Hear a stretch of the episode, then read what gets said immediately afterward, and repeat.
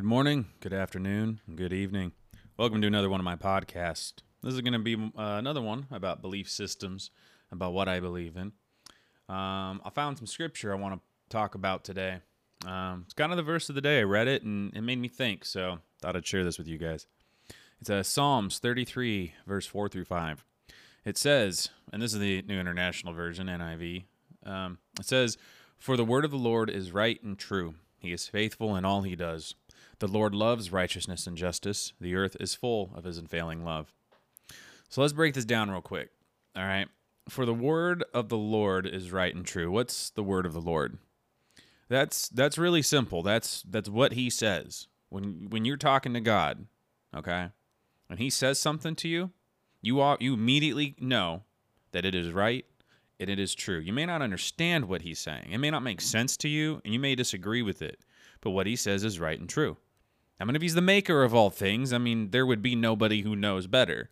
You know, how many times have you been wrong in your life? And a lot of times that's just because you didn't understand another connection somewhere else.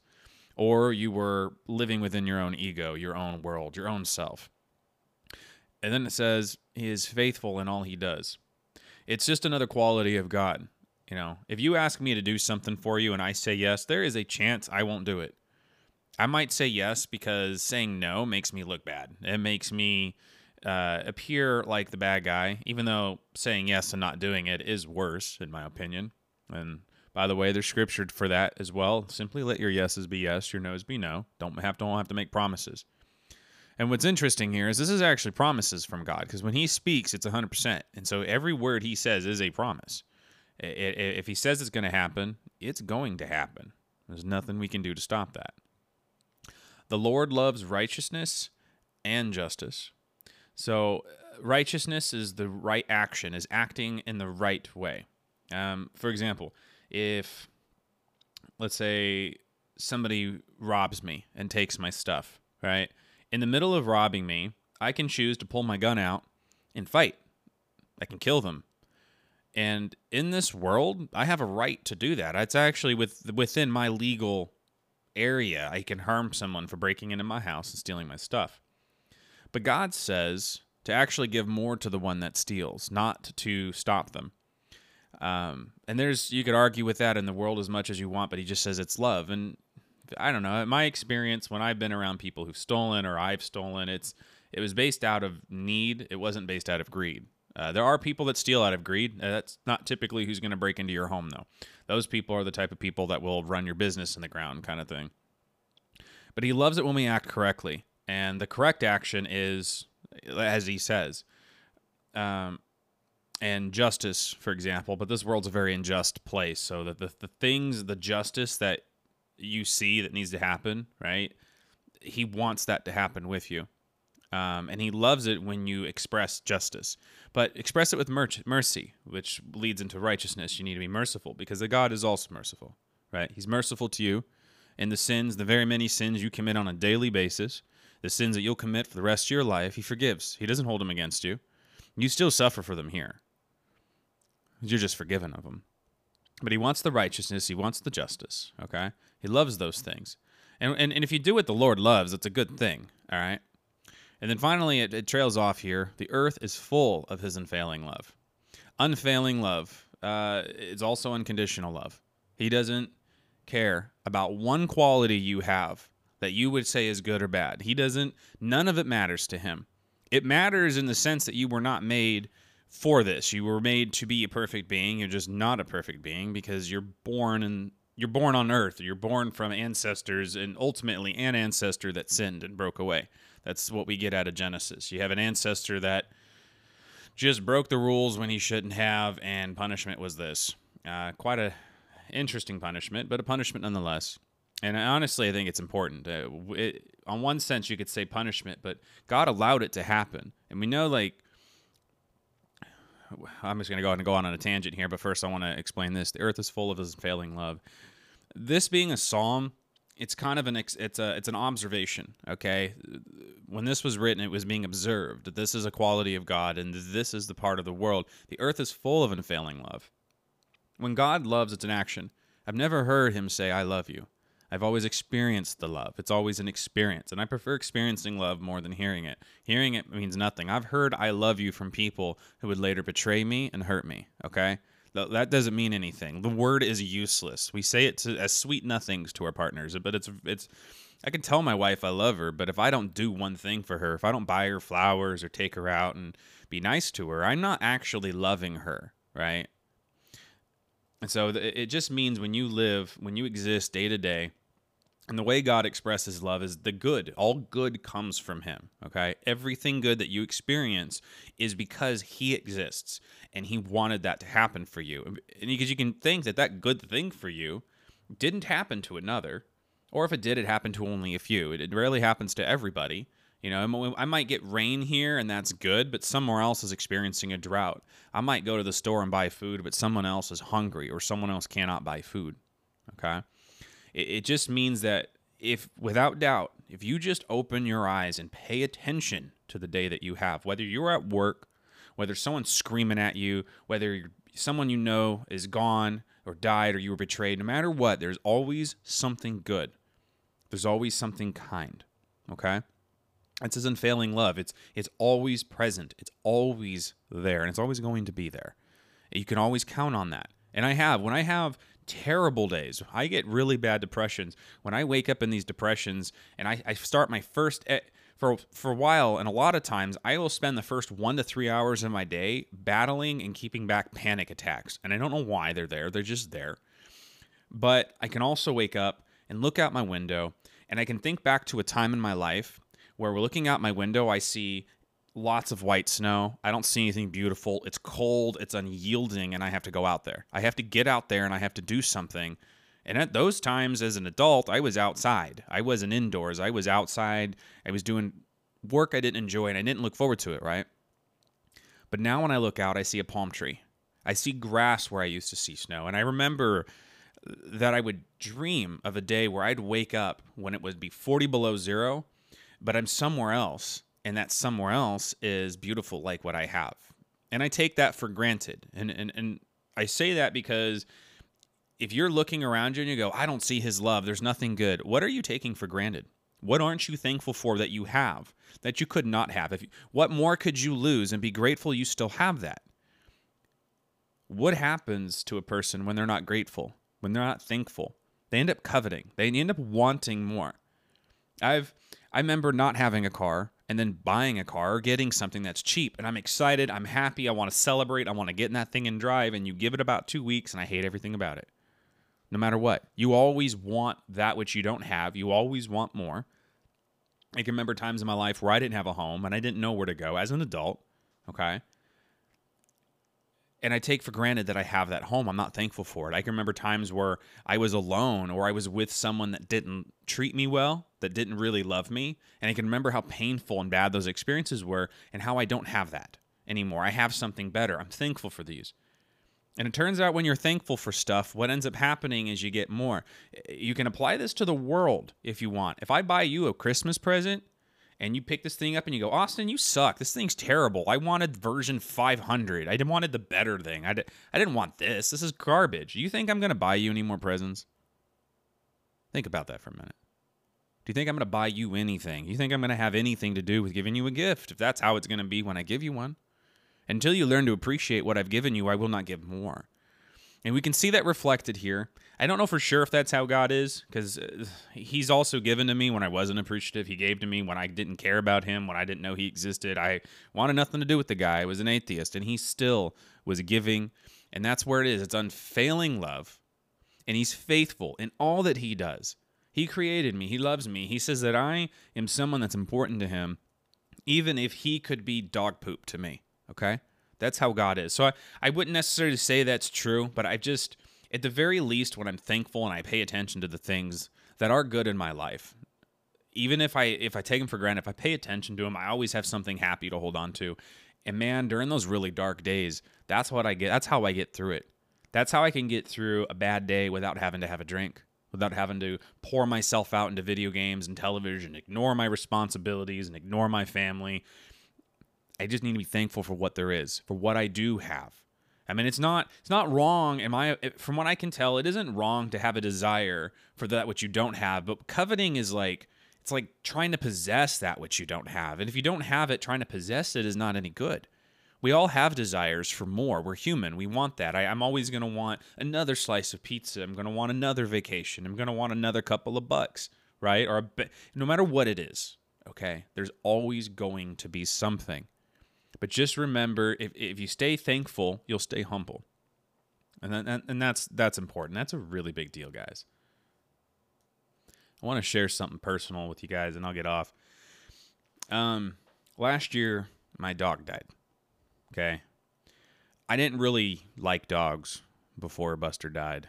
Um, didn't care for him. I thought dogs were annoying. They were irritating, and I thought that about him.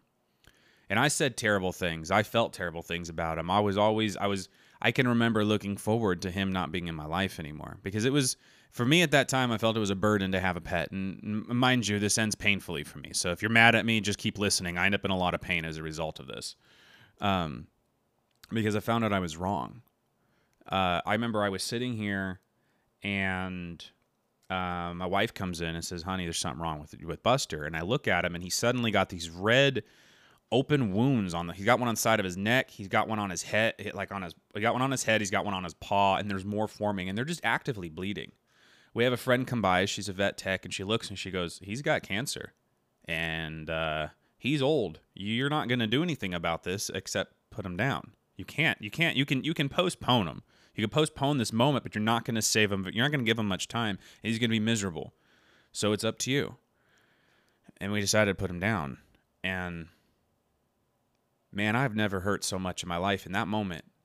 I hadn't realized how much I actually did care for him, how much I loved him, how much it meant to him. And it, and it occurred to me there were times when I got him where I remember I uh, picked him up from the dog park and I sat outside with him and I was I was in a really bad state. I was really depressed and he just kept loving on me and he really helped me through things, you know. And I started started to realize all the times all he wanted to do was just love on me, I didn't like him getting on my lap because he, he was a German Shepherd. He's not a small dog. I don't like it. I don't like being licked in the face, but he just wanted love on me. You know, he, he was he was addicted to being near me at all times. He was crazy obsessed with me, and he was always like that. Even if I wasn't nice to him, even if I wasn't good to him, even if I was mean to this dog, okay, he was always good to me. And man, hurt. And I carried it all the way through. We we we got it scheduled. I went in there. I went with them and I held them the whole time. When he laid down and they began the process, I held him. I, I wrapped my arms around him and I held him. And I experienced him die. And it's still to this day the most painful thing I've experienced, and it really sucks. Okay. It's very important to t- don't take for granted the things that you have, the people in your life, because in one moment they're not there. It's not there anymore. He's now a, a, in a box of ashes on my table. That's that's all that's left with his collar uh, hanging off of it. That's all it is. That's all that's left. I wasted all that time. I, I treated it. I wasn't always great to him, and he was always great to me. To this day, I hold that animals are way better than we are, hands down. Animals deserve better than this. They deserve. I do believe our sin has caused death, and it's caused them to die too. And it's horrible that they have to die for what we do wrong. You know. So, and that was part of his unfailing love, as I hadn't noticed it, but God had given me someone that I really needed, and to this day, I really miss that. I really miss having a, I really miss having a friend, you know, like that, because no human is quite like a dog is. man's best friend for a reason, you know. Uh, you can't stick a human in a cage for eight hours and expect him to be happy when you come home. Okay, you can do that to a dog, you can't do that to a person. But even though I wasn't nice to him, even though there were, you know, I have a lot of regrets with that there's some things that had happened afterwards that had changed me. One of them is I have this incredible love for animals. I have now two cats. Um, my one cat that I didn't want the cat. Uh, we watched him for a friend, and then the cat made this his home. And there's one thing I've always done right by my pets is I believe that, that pet, like, but this was Buster's home, and I was his family. And we've had moments where I didn't have a home, and I've paid thousands of dollars to keep him and I didn't have that money. I mean, it, it, took literally everything I had to make that happen. I had to pull some strings, I had to pull my weight in weird places to ensure that he did not lose his home or his family. That was a very big deal. So, my cats I will have until they die. I think it's wrong to take an animal and then get rid of their home like that. If I don't have a home, he doesn't have a home, but his home's with me and he's okay with that. And I love these cats. And my cat's annoying. He's just as obsessed with me as as as Buster was, and he loves. Thankfully, he's smaller when he gets on my lap, and he's so happy. But I go out of my way to make sure that that, that the cat has a the cat's comfortable and he's happy. It also showed me that there are good qualities about me. I was good to this dog in a way that he wasn't before. When we picked him up, he was terrified of car rides. There were so many things he was afraid of that he couldn't do. And I got to tell you, when he died, he died with a smile on his face. He really did. He was happy, even though he was in pain. We brought his only friend, other dog friend, um, which he helped rehabilitate. That other dog, as a puppy, got attacked and was afraid of other dogs, and our dog helped rehabilitate him. We'd bring the puppy around because Buster was really good to other dogs. He was never aggressive. He, he was defensive, but you'd have to be aggressive to him, or you'd have to do that thing dogs do when they dominate each other. You'd have to do one of those two things, and you couldn't. You couldn't dominate Buster. He was he was just what he was, and he was a little fluff ball, and he was really happy. And um, so he didn't die alone. He died with everyone around him. And he was happy. He had more toys. I mean, I'm still picking up toys, and we've gotten rid of them. But I'll go outside where his toys were. I would take them and I'd throw them around. I, I spent time with them. You know, I was good with them, and, and and it showed me that I can be good. I don't have to be this way. I don't have to be that bad guy that I hate. That that that evil in me that I saw. You know. And this threw me off. This happened last year, and it happened happened three days before my birthday. It was uh, uh June June June 30th or June 29th is when he died. Yeah. So be thankful and know that his love is there no matter what. And he was God was there to comfort me afterwards, which was great because I really needed it. It, it. it took it's taken a while to climb out of that. Um, it still hurts and it should hurt. It should hurt the rest of my life because that was wrong for what I did. And I have to suffer for that. And I do. As I suffer for anything that I've done in the past, people that I've hurt, that I didn't mean to hurt, I couldn't, I, I hurt or couldn't help myself, you know, I, I still hurt for every bad thing I've done because I recognize that it was bad, that it wasn't right. And there's nothing I can do but bear that weight and that burden. And we all have those. If you don't think you have something, then you're a problem. You're the reason evil happens to other people because it's only by the aware by our awareness of that of that aspect of ourselves, which is what the law reveals. Can we truly be free of it? Otherwise, you end up giving into it without understanding. You end up doing wrong by others when you don't mean to. Firmly believe that most people wake up intending to do good by others, even if their actions are bad. I'm going to go kill these people, but I'm doing it for a good reason. No, you're still killing somebody. Like somebody is not going to wake up tomorrow and call their grandparents. Somebody is not going to have see the sunshine because you have a good reason. What's justifying your actions here? You know what I mean? What what do you have that justifies? But I wanted to share that um, that personal thing and and hoping to encourage you guys to be thankful and to to to, to read this scripture and really pay attention to it and take in what this means because this is this is straight up just an aspect of God. It's teaching you who He is, and it's a very important thing. And if you pay attention and you really think on it, or you move forward expecting this, you'll find it to always be true. Because again, the Lord is right and true.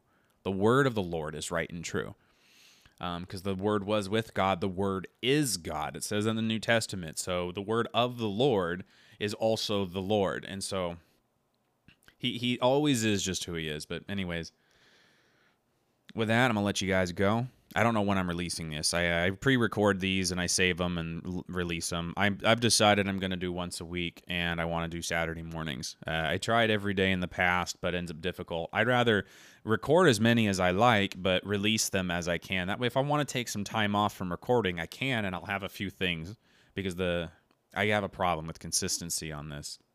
But that's doing it every day, and I find out podcasters don't do things every day, so. Anyways, if you're listening to this on headphones and it sounds bad, I'm sorry. Please leave me a comment if that's the case for you. I have it. I'm um, doing a mono recording in order to keep the uh, file size smaller, but that might be changing it. It looks like only the left ear is going to be recording, so I do apologize. Try listening to it on a speaker. Uh, that might work better. Um, but if it's a problem and it's uh, not an, it's causing you to not enjoy this, please let me know, and I'll switch back to stereo. I just have to keep these within 15 minutes. The platform I use has a limit on how large of a file I can upload. So, I love you guys. God bless you, and I'll talk to you later. Bye bye.